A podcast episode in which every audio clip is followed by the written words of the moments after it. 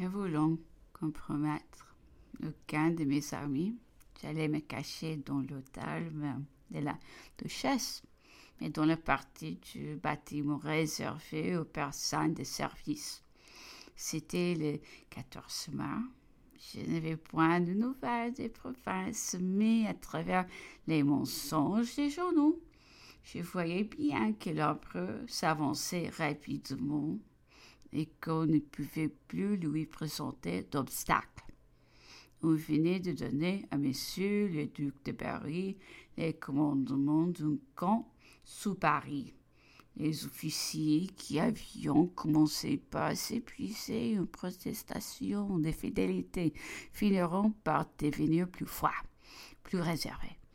Quant aux soldats, les vents semblaient leur apporter le nom de l'empereur.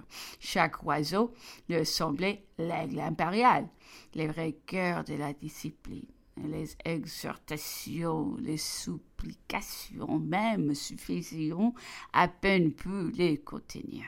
Et dans les trois derniers jours qui précéderont l'arrivée de l'empereur, malheur ceux qui, dans les troupes, auraient préféré des injures contre lui ou manifesté le dessein de l'attaquer.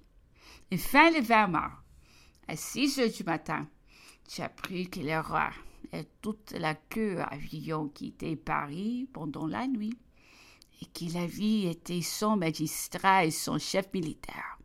Je sortais de ma retraite dans le dessein de retourner chez moi, car j'étais inquiète de ma femme je vais laisser souffrante et dont j'étais séparée depuis huit jours.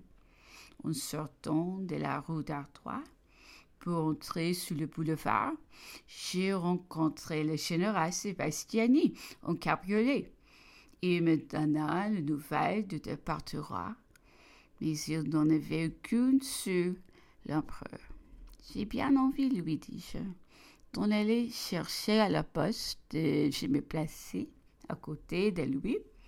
En entrant dans la salle d'audience qui précède le cabinet du directeur général, j'ai trouvé un jeune homme établi devant un bureau à qui je demandais si le comte Ferron était encore dans l'hôtel. Sur sa réponse affirmative, je lui ai donné mon nom Elle est priant de demander pour moi quelques instants d'entre Tiens, monsieur le comte Ferron. Je ne l'avais jamais vu, mais j'avais appris que c'était un homme âgé, infirme et père de famille. J'étais étonné du retard qui avait mis à s'éloigner par un sentiment généreux. J'ai voulu protéger sa retraite et garantir sa sûreté. Monsieur Ferron se présenta mais sans s'arrêter et sans m'écouter. Il ouvrit son cabinet. Je ne les suivis pas et j'allai dans une autre pièce où j'ai trouvé tous les chefs de division, charmés de me revoir et disposés à tout faire pour m'obliger. Monsieur Ferron, après avoir pris ses papiers, se retira et laissa son cabinet à ma disposition. Je vais au vif désir de courir à Fontainebleau pour embrasser l'empereur, mais je voulais voir ma femme avant de partir et pour concilier ces deux mouvements de cœur. J'ai pris la résolution d'écrire à Fontainebleau on me donna un courrier qui partit à l'instant. J'annonçai alors la nouvelle du départ du roi et je lui demandai ses ordres pour la poste, puisque M. Ferrand avait abandonné l'administration. Immédiatement après le départ du courrier, j'allais chez moi et je restai jusqu'à une heure. J'étais bien loin de penser que cette démarche si culte et si simple me serait imputée à crime. J'étais si peu disposée à m'emparer des postes qu'il aidait mes vins d'aller faire une visite au prince Cambacérès pour le consulter. Je l'ai trouvé suivant l'usage de toute sa vie, se plaignant de sa santé et luttant contre les souffrances de sa médecine quotidienne.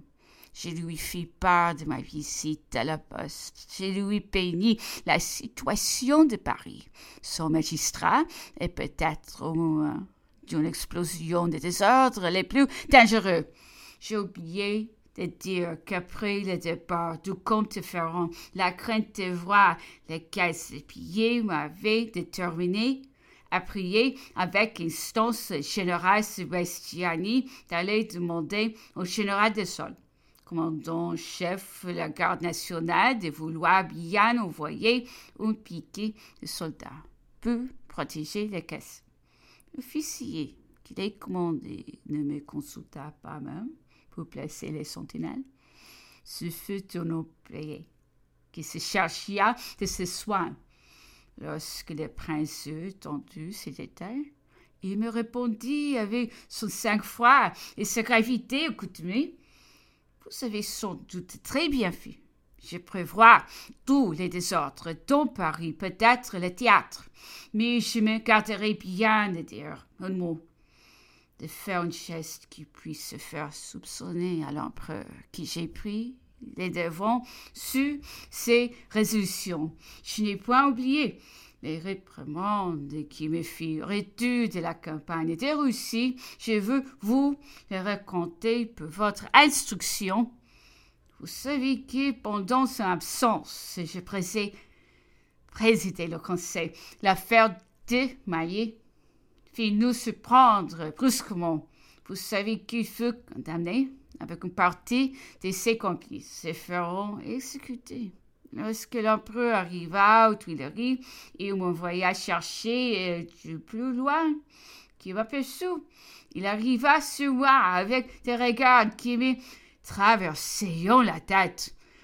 Qui vous a permis, me dit-il, d'une voix tremblante de colère, de verser le sang de mes sujets sans mon hôte?